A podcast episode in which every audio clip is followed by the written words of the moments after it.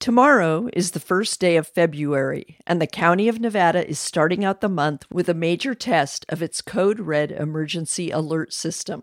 KVMR's Kelly Reese sat down with Paul Cummings of the County Office of Emergency Services and Lieutenant Sean Scales of the Sheriff's Office to find out everything you need to know about emergency notifications.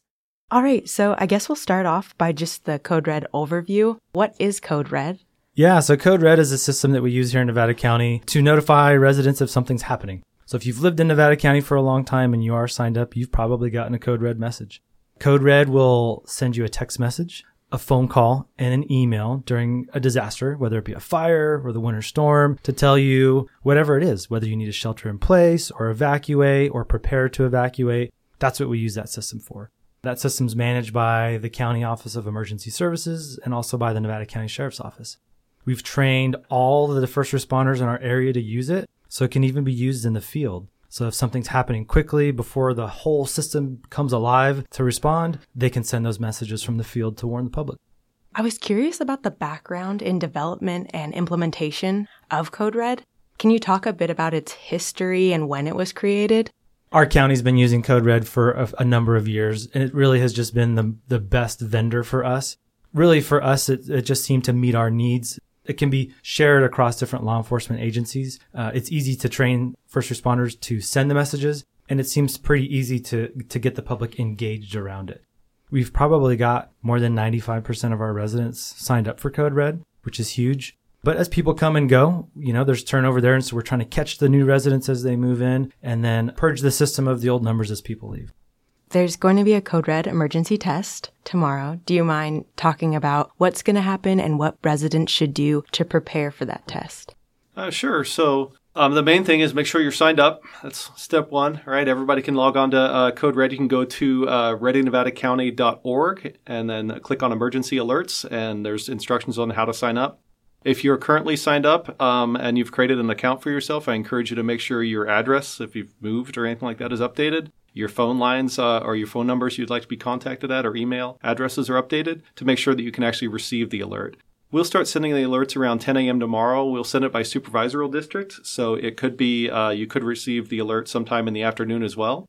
Uh, we allow the uh, time for each of the alerts to proliferate through the phone system so we don't clog up everything. And then by the end of the day, if you haven't received an alert, we encourage you to one, verify you actually have signed up for Code Red. If not, you can sign up through the website. It's uh, relatively easy. Um, if you have difficulty signing up, you can always call 211 and uh, and they can walk you through the sign up process. Or uh, if you are signed up for Code Red, you can always contact uh, Code Red customer support at 1 866 939 0911 extension 1. And I'll repeat that 1 866 939 0911 extension 1. And how did you decide to test it now? What's the significance of this time? So, you know, normally we do our Code Red test in August.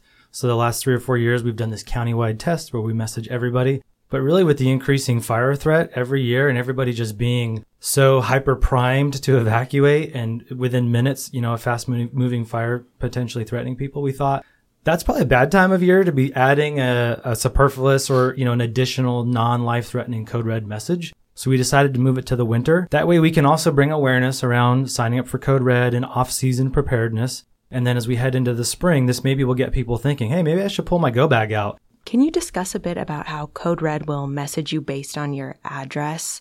The example I give is, you know, Code Red is based on where you've physically registered. So uh, I'll use my friend Megan. My friend Megan, she lives in Lake Wildwood in Penn Valley her home is registered for Code Red. So she has email addresses and phone numbers that are all registered for that Code Red account. If there's a fire that affects Lake Wildwood, Megan, if her evacuation zone is part of the area that's threatened, she would get the messages that the sheriff's office is sending if they were going to do an evacuation.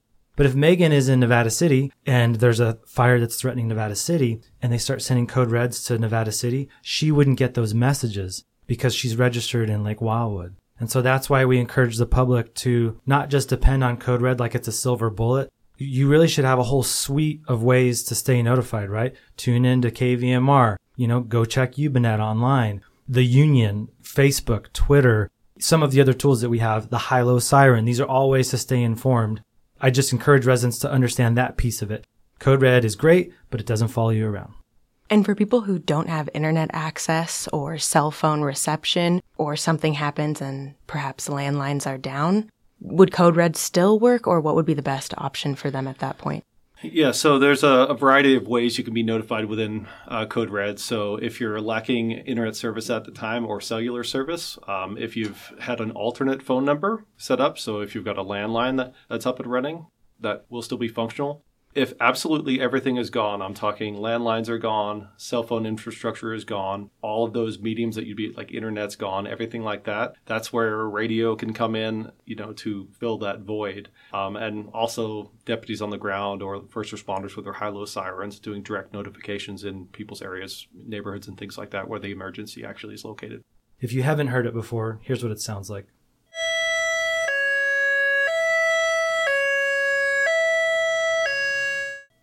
So the high-low siren uh, is something that we brought online a couple years ago, and it's slowly uh, proliferating throughout the entire state.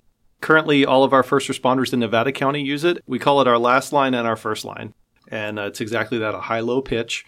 Um, we had to get special authorization from the state to permit us to actually utilize it, and it means one thing: leave immediately. What different types of emergencies qualify for use of Code Red? How's it triggered? Basically, uh, when there's a call to action for the public.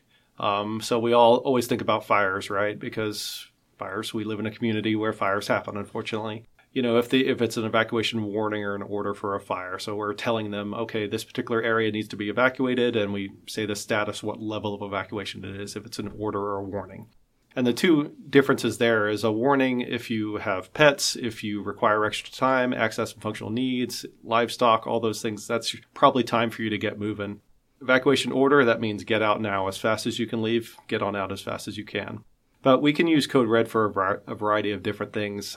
We've done it for missing persons cases. We've done it for gas leaks, um, silver alerts for folks who have wandered away. Anytime that we are alerting the public to a threat or condition or to take some action.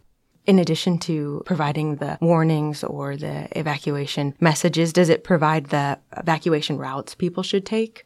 Generally not, ma- mainly because you know situations can change. So generally, your typical message will tell us who's sending the alert. So your ideal alert will say who's sending it. So in our case, the Nevada County Sheriff's Office. However, Grass Valley PD can utilize this system, as can the town of Truckee, Nevada City PD. Um, so whoever's sending the alert, what the actual area that's impacted by it. So zone 391, NCO-E 391 what the actual threat is. So it could be a fire or a flood or anything like that. And then what the call to action is, whether it's leave immediately. With a fire, typically we'll send something out saying there's a fire located on this street and it's headed this direction. But fires can change direction relatively quickly. That's why we don't broadcast evacuation routes because who knows when that person is going to receive that message. Have you had any feedback from the community about Code Red? We have, uh, I think for the most part, the public has embraced Code Red. Everybody we talk to is signed up. Our office, the Office of Emergency Services, we try to really meet the public where they are on their time. And sometimes we do run into people who are frustrated with Code Red because there's some challenges that can come with it. And I think one of the biggest challenges that we get from folks that we try to explain is that they'll say, why didn't I get the code red for that fire that was, you know, nearby to, to where I am? I saw the smoke and I was never notified. Code red's broken. Well, we say, hey, code red's likely not broken, but that's part of why we do this test. When we send messages, we're really casting a wide net, right? And we're going to be messaging a lot of people and getting them to move. So we send messages by evacuation zone. And the evacuation zones are maybe smaller than people think. So we message the smallest amount of people as possible. For people who do think that they're signed up properly and other people in their zone have been notified, but for some reason they're not receiving it, is there some place they should go or a phone number they should call just to ensure that they've signed up accurately and everything is working smoothly? Yeah, just the uh, 1 800 number, the 1 866 939 0911, extension 1.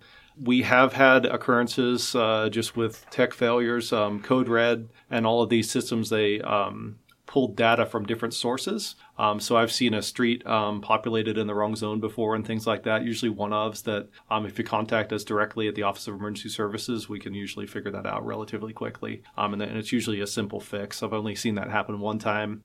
All right, so to recap, the Nevada County Code Red alert test will take place Wednesday, February 1st, starting at 10 a.m., but continuing throughout the day. And if people are registered but don't receive a message during the test, as you said, they should contact 1 866 939 0911 extension 1. Thank you both for your time.